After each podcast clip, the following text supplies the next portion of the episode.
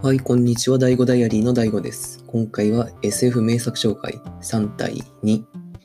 国安森林で考えるフェルミのパラドックスというテーマでやっていきたいと思います。はい、え今回は、えーこのシリーズで最初で取り上げた3体の続編の、え紹介ですね。はい、この急速に科学技術を発展させている中国から生まれた SF で、全世界で売り上げ2900万部を突破している、まあ、そういう作品です。まあ、この3対2、まあ、国安森林は、まあ、前前作と比べてもなかなかエンターテインメント性の強い作品で、評評価では3対3部作あるんですけど、一番高いと言われているものです。はい。で、まあ、この国安森林、まあ、本当に面白いんですけど、まあ、今回はネタバレせずに、この、まあ、大きなテーマとなっている、このフェルミのパラドックスというものを、まあ、主に語っていきたいなと思います。はい。はい。では、まあ、早速語っていきたいんですけど、その前に、まあ、そのフェルミのパラドックスとかのその前に、まあ、ちょっとあらすじに関してちょっとさらっと触れます。はい。まあ、前作の続きということなので、まあ、前作のまだ知らないという方がいれば、えっ、と、概要欄の方のリンクにもあるので、その3体の前作の、えーラジオを聞いていただけると嬉しいです。はい。えー前作では、えー三体人の艦隊が地球に向けて出発して、さらにその地球の発展、技術の発展を妨げるために、えー知識、まあ、ソフォンっていう、まあ、いわゆるもう最強のちっちゃい粒子みたいなのが、ものが送り込まれたということでしたね。で、この三体艦隊が地球に到達するまでが約400年です。その三体人が住んでいるのが、えっ、と、今この太陽から、えー一番近い恒星と言われている、えっ、と、ケンタウリス、アルファケンタウリですね。まあ、そこが、えっ、と、だいたい4.2光年ですかね、離れてるんですけど、さすがに光の速度というわけにはいかないので、まあ400年ということになってます。で、まあその艦隊が地球に到達するまでに対抗策を考えてないといけないわけですよね。征服しに来てるわけですから。まあしかしそのソフォンのせいでその物理学の基礎理論やその量子コンピューターなどの技術開発が、まあ、かなり妨害を受けて全く進まないってことになってるんですね。まあどういうことかというと、今の物理学、まあ素粒子、素粒子とか聞いたことあるかもしれないですね。そのものをどんどん小さく細かくやっていくと、最終的には、えー原子というものに行き着くっていうのは、まあ高校であったり科学の授業でやると思うんですけど、さらにその原子っていうのは、え原子核とその周りにある電子というもので構成されていて、で、またその原子核っていうのも、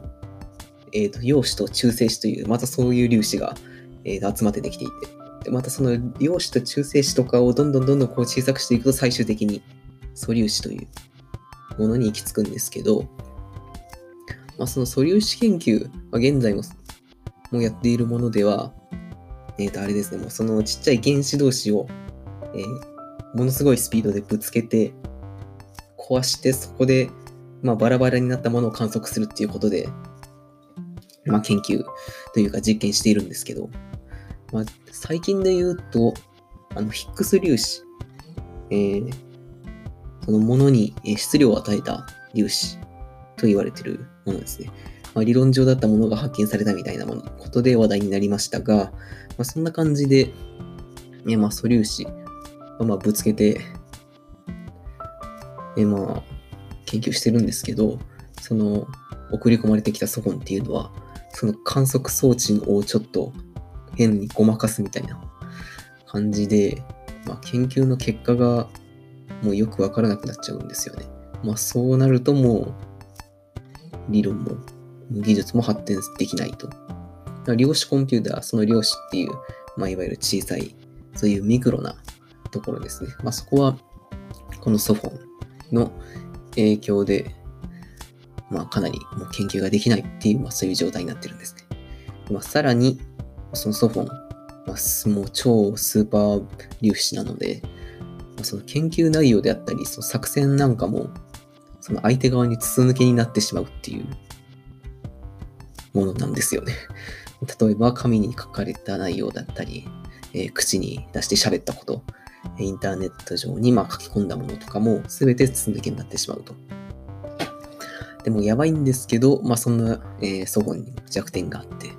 あ、それは人間の思考を読むことができないっていう言葉なんですね。まこの思考を読むことができないくだりは、まあ、ぜひご自身で本を読んで、えー、楽しんでいただけたらと思います。まあ、そんなわけで、えー、免疫計画と呼ばれる、まあ、そういう計画がスタートするんですね。ま、これは、免疫者っていう、まあ、そういう人間を何人か選んで、その人の頭の中だけで作戦を考えれば敵にバレないっていうそういうもんなんですけど、まあ、そのためにその免疫者っていうのは、そのかなりの権限を与えられて、例えばその資源を使って、使ったり、まあ、人に対してこういうことやってくださいって言ったりとか、まあ、さらにその指示に対する、その説明義務、なんでっていうことに対しては、まあ、答える義務はないわけなんですね。簡単に言うと。まあ、そういうわけで、まあ、4人の免疫者が選ばれて、で、まあ、そしてそれぞれ行動していくっていう、そういうのが、まあ、大まかな流れですね、この作品の。はい。で、まあ、そして、まあ、その免疫者の一人に選ばれた、まあ、この股間心理の主人公である、えー、ルオージーがたどり着いた結論が、まあ、巷で言われてるフェルミのパラドックスに対する回答、まあ、一つでもあったっていう、まあ、そういう話です。はい、というわけで、まあ、まあ、ようやく、まあ、フェルミのパラドックス、まあ、これについて、まあ、語っていくんですけど、まあ、そもそもフェルミのパラドックスって何っていう、まあ、そういうところから、まあ、始めますね。まあ、名前ぐらいは聞いたことあるんじゃないんですかね、フェルミ。うん。で、まあ、このフェルミのパラドックスっていうのを、まあ、一言でまとめると、まあ、この絶対宇宙人っていうのは、宇宙上、宇宙の中にいるはずなのに、なんで、この私たち、まあ、人類っていうのは見つけられないんだろうなっていう、まあ、そういうものです。宇宙にはもう膨大な、もうそれこそ、まあ、もう文字通り星の数ほどの星があって、その星光ってる、それは恒星、まあ、太陽みたいなもの。その太陽みたいなものの周りに惑星が回ってて、でそしてその惑星の、まあ、いくつか、まあ、0. 何パーセントか、まあ、0.0何パーセントかもわからないですけど、まあ、その中の一定の割合には、その地球みたいな星があって、で、その中にも、まあ、一定の割合で、まあ、生命体があってっていうことを考えると、まあね、宇宙は誕生してから今で、えー、と137億年ですか。なので、まあ、地球よりもはるかに発達した文明がたくさんあっても、まあ、何ら不思議ではないわけですよね。うん。まあ、逆にその地球以外に知的生命体が存在しないと考える方が無理な話とも言われてますね。はい。でもこのフェルミのパラドックスでまあよく語られるというか、まあ、よく取り上げられるのが、えー、ドレイクの方程式。まあこれもまあなんていうのかな、まあ、計算式みたいな そんなものなんですけど、まあ、簡単に言うと、まあ、その地球外生命体のまあ文明っていうのが、まあ、この銀河系宇宙にどれぐらいあるのかなっていうのを、まあ、ドレイクさんなんですかね。まあ、ドレイクさんが考えたもので、まあ、その銀河系の中で1年間に誕生する星の数とか、その恒星が惑星を持つ確率、えっ、ー、と、さらにそこに 生命が存在する確率、でそしてそれが発展する確率みたいなのをどんどんどんどんやっていくと、まあ大体、まあ10ぐらいになるんですよね、それ。全部掛け合わせていくと。まあつまり、まあ、我々が認知できる文明っていうのは、この銀河系の中に10ぐらいはあるんじゃないのかっていう、まあ、そういうことからも、まあ、フェルミのパラドックス、まあ、矛盾ですね。まあ、そんな感じに言われてます。ねえ、まあ、その超高度な科学技術を持った宇宙人、がいるんだったら、まあ、地球を見つけて接触しに来てくれてもいいなっていう、まあ、そんな感じですね。はい。で、そしてその回答としてよく言われているのが、まあ、いくつかあって、まあ、そもそも宇宙には地球人類以外に知的生命体は存在しないっていうもの。でも二つ目が、まあもうすでに接触してるんですけど、なんか政府であったり、それが一平している。でそして三つ目が、まあ、宇宙人は存在するんだけれども、その構成感を、その構成、いわゆる星、宇宙空間を突破して地球にたどり着くだけの技術は開発できないっていうもの。で、そして4つ目がえ宇宙人は存在していると。でも何らかの制限だったり、その意図のためにまだ地球と接触してないっていう、まあ、そういうものですね、大体。この矛盾を解決する理由として挙げられるのは。はい。で、まあその1の、まあ、地球人類だけが唯一の知的生命体だとは、うーん、考えにくいんですけど、まあ、もしそうだとしたら、まあ、解決にはなってますよね。もういないものは来ないと。では、二つ目。これはもう、よく陰謀論や都市伝説で挙げられてますよね。まあ、例えばそのアメリカの NASA が、その UFO をなんか接触して、それをなんか隠してるんだみたいなものです。で、まあ、三つ目。えっ、ー、と、まあ、地球にたどり着くだけの技術が開発できないっていう問題なんですけど、宇宙はまあ、広いんですよね。はい。太陽に最も近い、さっき言ったアルファケンタウリでさえ光の速さで4年かかるんです。でま、光の速さってまあ1秒で地球7周半ですから、ね、まあものすごい速さで。で、そしてまあ、え今、最速ではないんですけど、人類が太陽系の外に送り出した探査機、ボイジャーっていう、まあ、そういうものは時速6万キロです。時速6万キロ。もうめちゃくちゃ速いんですけど、それでもやっぱり光の速さって秒速30万キロなので約、ね、秒速30万キロの光の速さに対して時速60、ね、時速6万キロっていうなかなか厳しい。まあ、そんな感じで、その構成の間っていうのを移動する、実用的な速度で移動しようとすると、やっぱりその光の速さに、まあ近づくか、まあ、やっぱりそれを超える何かしらの技術が必要なわけなんですけど、まあ、今の人類の物理論では、高速を超えることはできないっていう風になってるんですよね。うん。というわけで、まあ、そんな技術が開発できないみたいな感じです。で、えー、4つ目の、えっ、ー、と、まあ、宇宙人は存在するんだけど、まあ、何らかの理由があって、まだ地球と接触していないんだみたいな。まあ、そういうのも、で、まあ、これは、あの、動物園仮説なんで言われたりしてます。まあ、実はその宇宙の文明っていうのは、もうその星同士で、なんか、社会を築いていて、でも、そしてその、まあ、それに対して地球っていうのは、まあ、あまりにも未熟すぎるから、まあ、その未熟すぎる地球文明を保護するために、その社会の決まりとして、その地球とは接触してはいけないみたいな、そういう、まあ、ルールみたいなのが、まあ、結ばれてるみたいな、そういう感じですね。まあ、日本日本ではなくて、まあ、地球で言うと、南極とかが近いんですかね。まあ、その他の国でもう、その地球という、そういうまあ文明を保護するために、まあ、接触していないという話です。で、まあ、この4の、まあ、何らかの意図があるっていうところの解釈の一つが、この3対2の2の国安心理で示されている、そういう答えの一つになります。はい。はい。ではもうこの国安心理のこの革新を解説していきたいと思います。あ、国安心理。まあ、暗黒森林ではないのかって思うかもしれないんですけど、これ中国語というかその中国語順で言うと暗黒じゃなくて国安になるんですよ。まあ意外と面白かったり するんですけど。はい。で、まあ、この、えーさっき説明した、えールオジ主人公ですね。この主人公っていうのは、えー宇宙社会学っていう、まあ文明同士が、ね、どんな行動をとるのかっていう、まあ、そういう考える学問を使ったんですけど、まあ、その社会学が、まあ、人間がどういうふうにお互いに影響を与え合って、そういう社会を作っていくのかみたいな、まあ、そういうものとまあ似てる、まあ、スケールが大きくなった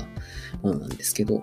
まあ、この宇宙社会学、これを用いて、圧倒的に強い三体人を出し抜くという話です。で、まあちょっとここからはまあ、ネタバレになっちゃうんですけど、まあその方法っていうのは、この三体世界の位置情報を全宇宙に向けて、全銀河に対して発信するっていうものです。はい。まあ、だから何ってなるんですけど、まあなりますよね。うん。ということで、まあ、ここら辺から、まあちょっとややこしくなるんですけど、はい。まあまず宇宙空間にね、A と B という文明が存在していて、まあそれしか存在しないというふうに仮定します。でそして A は B の存在を探知しました。B がなんかそこら辺にいると。でも B っていうのは A がいるってことは知らない。です。まあここで A はまあ B をの存在を見つけたわけですから、連絡を取ろうとします。が、少しここで考えるんです。もし B と連絡を取ろうとすれば、B にこちらの位置を晒すことになってしまう。もし B がまあなんかとってもなんか悪くて攻撃できた文明だったら、その位置を教えてしまったらこちらの文明が滅ぼされるかもしれない。っていうふうに考えるんですね。はい。でもまあそんなこと言っても仕方ないので、まあその B っていうのがまあすごい善良な文明だと期待してコミュニケーションを取ったとします。ではまあ今度はその A の発信を受け取ったその B の視点で考えてみましょう。なんか A っていう文明からなんかコミュニケーションを求めてきたと。でも応答したらこっちの位置を相手にさらしてしまうっていうことになるんですね。うん。まあこれ B 側も B にしてもなんか A がまあなんか攻撃してくるんじゃないのかっていう、まあそういう疑念があるわけですね。ま、そしてその文明が発展するには、ま、資源が必要です。なんですけど、宇宙の資源量っていうのは一定です。うん。まあ、地球上にある資源の量とは比べ物にならないですけど、まあそれ発展すればするほど、まあ資源っていうのはやっぱり必要になってくるわけですから、この文明が発展するほど、まあそんな心優しい文明っていうであろうと、やっぱりその資源の奪い合いになってしまうと。まあそうなると、まあ、その発展すればするほど心優しい、なんかそういう文明であるってことは、その文明のそういう生存をまあ放棄するっていうことと同じになる。まあ、なので、コミュニケーションを始める段階で、で B は、その A が心優しい文明かどうかっていうのは判断できないんですね。うん。でまあ、そしてそれなら、まあ、更新してみて、A が心優しい文明だったら交流を続けて、攻撃的な文明だったら滅ぼされる前に A を滅ぼせばいい。と B は考えます。まあ、考えると思うんですけど、まあ、ただここで、まあ、会議連、正義連鎖という疑念が存在します。まあ疑いの連鎖ですね。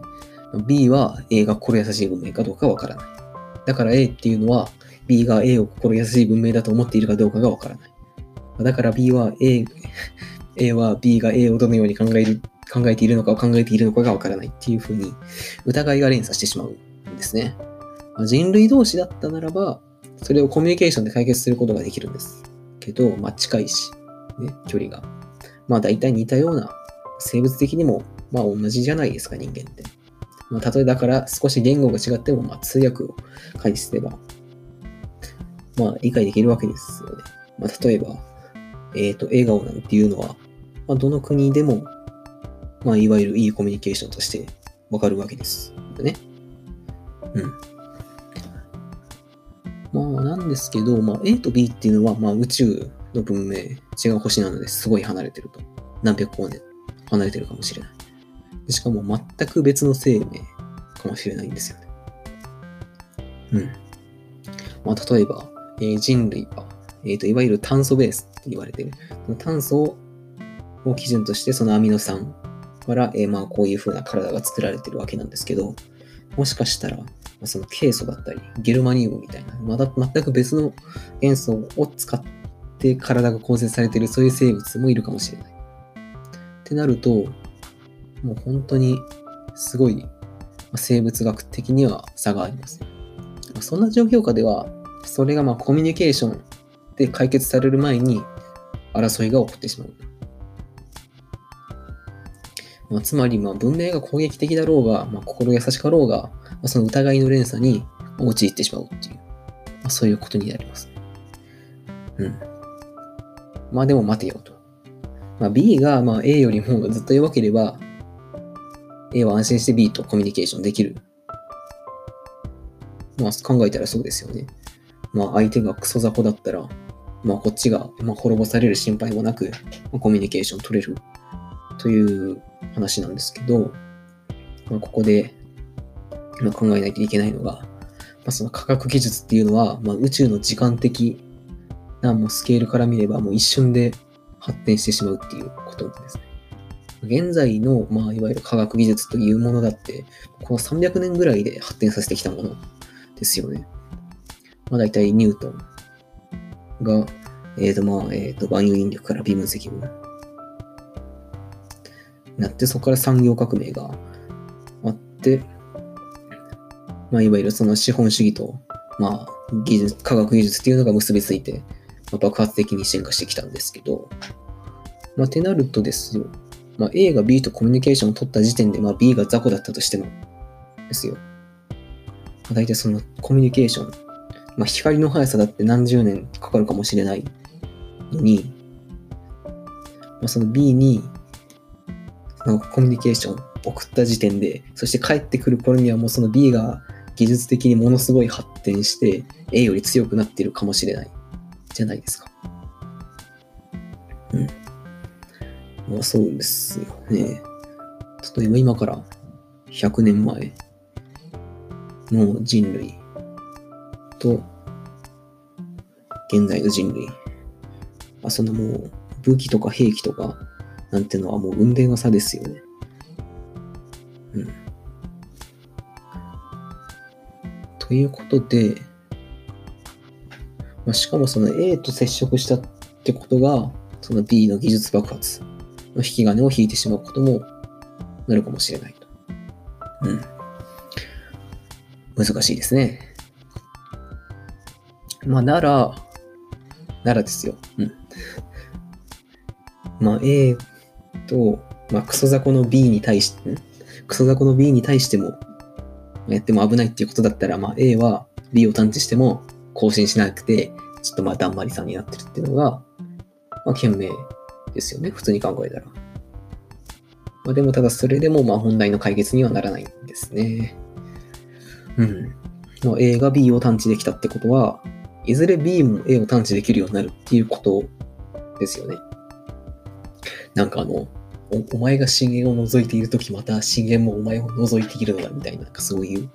なんか感じ ですよね。ま、A が B を知れたってことは、まあ、B も、まあ、原理的には A を知ることができるということなので、まあ、その A はですよ、まあ、B という存在、B という文明の存在を探知したときに、まあ、B に自分の存在を知らせるっていうのと、まあ、何もノータッチで B が存在し続けることを許すっていうの、まあ、このどちらもその自分の文明の存在を脅かすことにつながるんですけどね。うん。まあ、なら残る手段は一つしかないと。うん。探知した瞬間に、まあ、文明を攻撃して消滅させると。はい。いや、なかなかね、ブラックですよね。まあではまあこれをまあ宇宙全体のまあ数億のある文明に適用させてみると、まあ、宇宙っていうのは、まあ、自分の存在が知られた瞬間に消滅させられるえげつない世界になるというわけですよね。うん。まあ、まるでも暗黒の森の中で、その狩人たちが息を潜めながら、最大限の注意を払い続けていて、でもそれが出会ったのがもう赤ん坊だろうが、もうヨボヨボのおじいちゃんだろうが、もう見つけた瞬間殺すみたいな。ちょっとあまり ね、あんまりスなんていうのは言わない方がいいかもしれないんですけど、まあ、そういう世界。で、まあそういうことで、まあ国安心理っていうタイトルになってるわけなんです。はい。で、まあこれがフェルミのパラドックスに対する答えとなっていて、まあなぜ人類は宇宙人を見つけることができないのか？っていう問いに対しての答えが、自分の存在を知らすことは、自らの、その自らを消滅させるっていうことと全く同じことっていうことになるから、もう誰も息を潜めてバレないようにしてるっていうことなんですね。まあ、ということで、まあ、その三体、三体人のその世界の位置を全宇宙に向けて発信するぞって言って三体人を言いくるめたっていう、そういうわけなんですね。はい。はい、というわけで、まあ、フェルミのパラドックスについて語ってきたわけなんですけれども、まあ、なかなか面白い解釈ですよね。なんか中国ではこのフェルミのパラドックスに対する問いっていうのは、まあ今語ったような、まあ、文明が疑心暗鬼になっていて、自らの存在を隠してるっていうのをイメージする人がなんか多いみたいですね。うん。まあ宇宙人のコミュニケーションはまあどう、まあ人間とまあ同じようにできるんじゃないのかっていうふうに思い込みがちなんですけど、うん、まあ実際全く別の生命ならまあコミュニケーションがまあ成立するのかっていう、まあ、それこそまあそれ自体が難しいですよね。よく考えてみると。うん。ってなるとまあ人類っていうのは宇宙人と遭遇しない方がもしかしたらいいのかもしれないです。はい。というわけで今回は3体黒暗心理のまあ一部を取り上げて、まあ、フェルミのパラドックスに絡めて語っていったんですけれども、まあ、これ以外にもね、この頭脳戦エンターテインメント要素があっても本当に非常に面白い、まあ、そういう作品でしたね。うん。まあ、その面壁計画に言っていた、その選ばれた人たちが、まあ、どんどんな作戦を立ててやっていくのかみたいな。まあ、いわゆる騙し合いみたいな感じですよね、まあ。まあ、それが非常に面白かったですね。うん、3体。まあ、最初の、えー、1部作目の3体なんかよりも僕は面白かったですね、やっぱり。はい。で、まあ、今回言ったこの、えー、フェルミのパラドックス。まあ、これなかなかね、もう僕ももう読んでてなかなか理解しづらかったんですけど、まあ、もしかしたら解釈が違ってるかもしれない。ですけど、まあ、まあ、このね、ラジオがまあ股間森林のまあ理解の助けになれば幸いです。はい。というわけで今回は終わりにしたいと思います。はい、ご清聴ありがとうございました。はいまあ、ブログの方もやってるので、よかったらそちらの方もチェックしてみてください。ではでは、ありがとうございました。